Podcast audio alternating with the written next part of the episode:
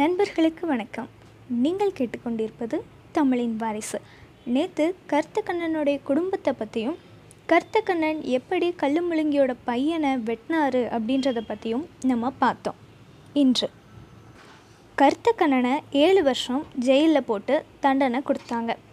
அன்னக்குடி நம்மளால் தானே நம்ம குடும்பத்துக்கு இப்படி ஒரு பிரச்சனை அப்படின்னு சொல்லிட்டு அரளி விதையை வெறும் வயிற்றில் சாப்பிட்டு இறந்துட்டா. மகளும் இறந்துட்டா மகனும் ஜெயிலுக்கு போயிட்டான்ற கவலையில் அந்த கண்ணு தெரியாத பாட்டியும் இறந்துட்டாங்க. பாவம் மின்னல் எங்கே போவா? இடுப்பில் பிள்ளையும் நெஞ்சில் துக்கத்தையும் தூக்கிட்டு பேயத்தேவர் வீட்டுக்கே வந்துட்டான் பேயத்தேவர் விளைஞ்ச வெள்ளாமையில் வீட்டுக்கு கூட கொஞ்சம் கொண்டுட்டு வராமல் எல்லாத்தையுமே விற்று செலவழிச்சாரு மருமகன் கேஸுக்கு ஆனால் அவர் எவ்வளோ செலவு பண்ணியும் எதுவுமே பத்தலை. வேறு வழி தெரியல பெயத்தேவருக்கு வண்டி நாயக்கர்கிட்ட ஊரடி தோட்டத்தை ஒத்தி வச்சாரு. கொஞ்சம் காசு வாங்கினாரு. அவர் வேணாம் வேணான்னு சொல்லவும் பத்திரத்தை எடுத்து அவர் வீட்டு ஊஞ்சலில் ஒரு ஓரமாக வச்சுட்டு கும்பிட்டு திரும்பி பார்க்காம வந்துட்டார். மின்னல் என்னைக்கு அந்த வீட்டுக்கு வந்தாலோ அன்னையிலிருந்தே முருகாயி பாட்டிக்கு ரொம்ப பிரச்சனை தான். தானுண்டு தன் வேலையுண்டுன்னு பேயத்தேவருக்கு உதவி பண்ணிட்டு இருந்த அந்த பாட்டியை எடுத்ததுக்கெல்லாம் குத்தம் குறைன்னு சொல்ல ஆரம்பித்தான் மின்னல். அப்பாவை பார்க்குறதுக்கும் தங்கச்சிக்கிட்ட துக்கம் விசாரிக்கிறதுக்கும் அப்பப்போ வீட்டுக்கு வந்துட்டு போயிட்டுருந்தா செல்லத்தாய். இந்த அக்காவும் தங்கச்சியும் சேர்ந்து முருகாயி பாட்டிக்கு கொடுக்காத பிரச்சனையே இல்லை. முருகாயி என்ன செஞ்சாலுமே அதில் குத்தம் குறைன்னு சொல்கிறதே அக்காவுக்கும் தங்கச்சிக்கும் வேலையாக போச்சு. ஒரு நாள் பேயத்தேவர் மத்தியானம் கஞ்சி குடிக்க வீட்டுக்கு வந்தார். அப்போ முருகாயி பாட்டி தட்டில் களியை போட்டு கொடுத்தாங்க. அதை சாப்பிட்டுட்டு பேயத்தேவர் தூணு துப்பிட்டாரு. என்னம்மா இது? களியை கிண்டி உப்பை போட்டிங்களா? உப்பை கிண்டி களியை போட்டிங்களா? அப்படின்னு கேட்டார். அதுக்கு இந்த மின்னல் அப்பா கிளவிக்கு வர வர கண்ணு தெரியல. உப்பை போடுனா சீனியை போடுது சீனியை போடுனா உப்பு போடுது. உப்பு ஒருப்பை ஒழுங்காக பார்த்து நல்ல கஞ்சி ஊற்று அப்பாவுக்கு அப்படின்னு சொன்னால் நாக்கு செத்த கிழவனுக்கு நல்ல கஞ்சி எதுக்குங்கிறா? அப்படின்னு மின்னல் முருகாயை பற்றி சொல்கிறான் ஆனால் உண்மையாலுமே என்ன நடந்திருக்கும்னா நான் தான் எங்கள் அப்பாவுக்கு களி சமைப்பேன் அப்படின்னு சொல்லிட்டு மின்னல் தான் இந்த களியை கிண்டியிருப்பான் ஆனால் இந்த உண்மையை கழுத்து வரைக்கும் வந்துச்சு. முருகாய் பாட்டிக்கு சொல்லிடலான்னு ஆனால் அதை அப்படியே உள்ளே வச்சு அமுத்திட்டாங்க. பாவம். பேயத்தேவரும் மொக்கராசும் அன்னைக்கு ராத்திரி எதுவுமே சாப்பிடலை. படுத்துட்டாங்க. கிளவியை குத்துறதும் குடையிறதும் முன்ன விட்டு பின்ன பேசுகிறதும் முருகாயி சொல்லாத சொல்லுக்கெல்லாம் இல்லாத அர்த்தம் சொல்கிறதும் அக்கா தங்கச்சிங்களுக்கு பொழப்பா போச்சு. அவங்க தப்பு பண்ணிவிட்டு முருகாயி மேலே பழிய போட்டுருவாங்க. அப்படி தான் ஆகிப்போச்சு அன்னைக்கு ஒரு நாள். பேயத்தேவர் தலைக்கு வச்சு படுக்கிற அழகம்மா சிலையை அன்னைக்கு காணோம். அங்கே தேடுறாரு இங்கே தேடுறாரு. குட்டி போட்ட பூனை மாதிரி வீட்டையே சுற்றி சுற்றி வந்து தேடுறாங்க. ஆனால் காணோம். இந்த மின்னல் முருகாயி தான் எங்கேயாவது எடுத்து ஒளிய வச்சிருப்பா. வீட்டில் ஒரு பொருள் வச்ச இடத்துல வைக்க விடுறாளா அப்படின்னு சொல்லி முருகாயி மேலே தான் குத்தம் குறை சொல்லிக்கிட்டே இருந்தா. கடைசியில் மின்னலோட பிள்ளை தான் அழுது அந்த சீலை எங்கே இருக்குன்னு காட்டி கொடுத்துச்சு. பார்த்தா மின்னல் தான் அழகம்மா சீலை எடுத்து தொட்டில் கட்டி பிள்ளைய படுக்க போட்டிருப்பா. பாவம் முருகாயி எதுக்கு உண்மையை சொல்லி அப்பனுக்கும் பிள்ளைக்குள்ளே கோழி மூட்டி விடுறான்னு இந்த ஊர் சொல்லும் அப்படின்னு நினச்சிக்கிட்டு அவளும் உண்மையை சொல்லலை. சரி படுத்திருக்க குழந்தைய நம்ம எடுக்க வேணாமே அப்படின்ட்டு பேயத்தேவரும் அன்னைக்கு நைட்டு முழுக்க அந்த தொட்டியில் ஆட்டி விட்டுட்டே படுத்திருந்தார். அப்புறம் இன்னொரு நாள் மின்னல் பிள்ளைக்கு ஒரு நாள் காய்ச்சல் வந்துருச்சு. கதை கதைன்னு எரியுது உடம்பு. தலை கொழுந்திருக்கணும் பாதம் சூடாக இருக்கணும் அதுதான் நல்ல மனுஷ உடம்பு. ஆனால் பிள்ளைக்கு தலை கொதிச்சு கிடந்துச்சு பாதம் குளிர்ந்து கிடந்துச்சு.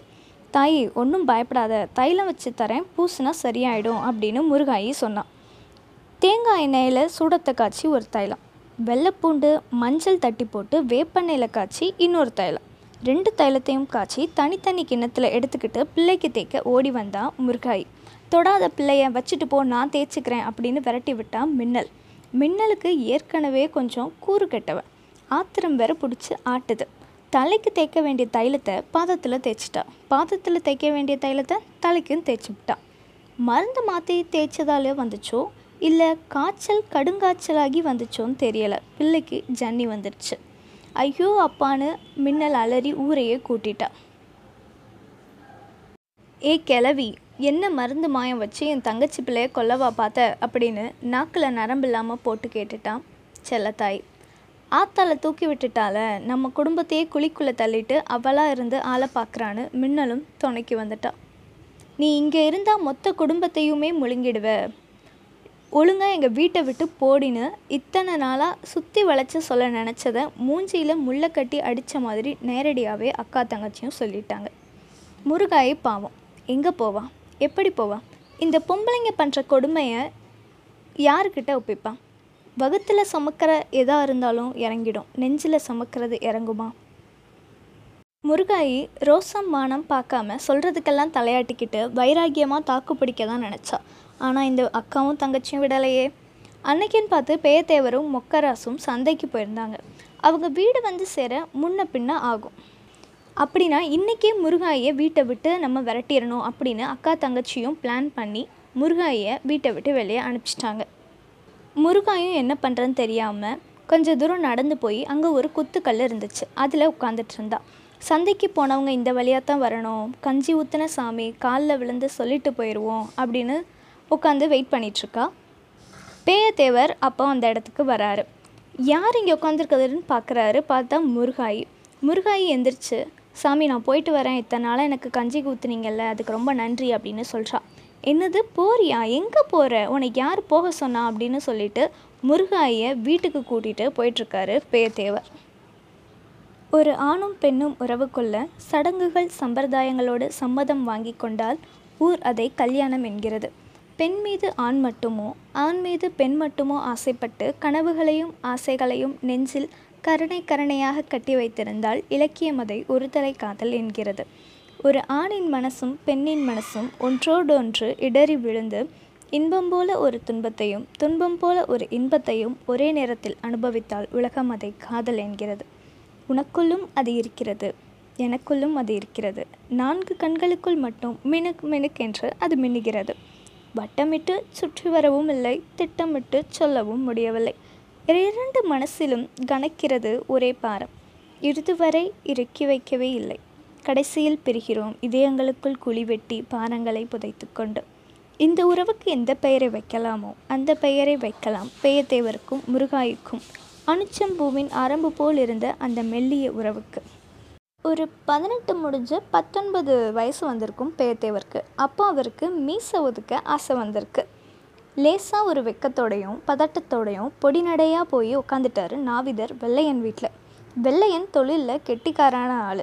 கள்ளிப்பட்டியில் அந்த ஆள் கத்திக்கு தலை வணங்காத ஆளே கிடையாது. எந்த மண்டைக்கு எந்த வெட்டு எந்த மூஞ்சிக்கு எந்த மீசங்கிறது எல்லாத்தையும் வெள்ளையனுக்கு அத்துப்பிடி. வெள்ளையன் நல்ல சிவப்பு நிறமான ஆள். ஐம்பது இருக்கும் வயசு. அவருடைய மனைவி மாரியம்மா தான் கள்ளிப்பட்டிக்கே மருத்துவம் பார்க்குற மருத்துவச்சி. கைராசிக்காரின்னு பேர். அன்னைக்கு அவள் வீட்டில் இல்லை. அப்போது வெள்ளையன் ஏம்மா முருகாயி கிண்ணிக்கு தண்ணி கொண்டு வந்து ஊற்றுமா அப்படின்னு குரல் கொடுத்துட்டு கத்தியை தீட்டிகிட்டு இருந்தார். அங்கே தானப்பா ஆரம்பிச்சிச்சு பேயத்தேவன் மனசு சுற்றி சுற்றி சுழட்டி அடிக்கிற அந்த சூறாவளி.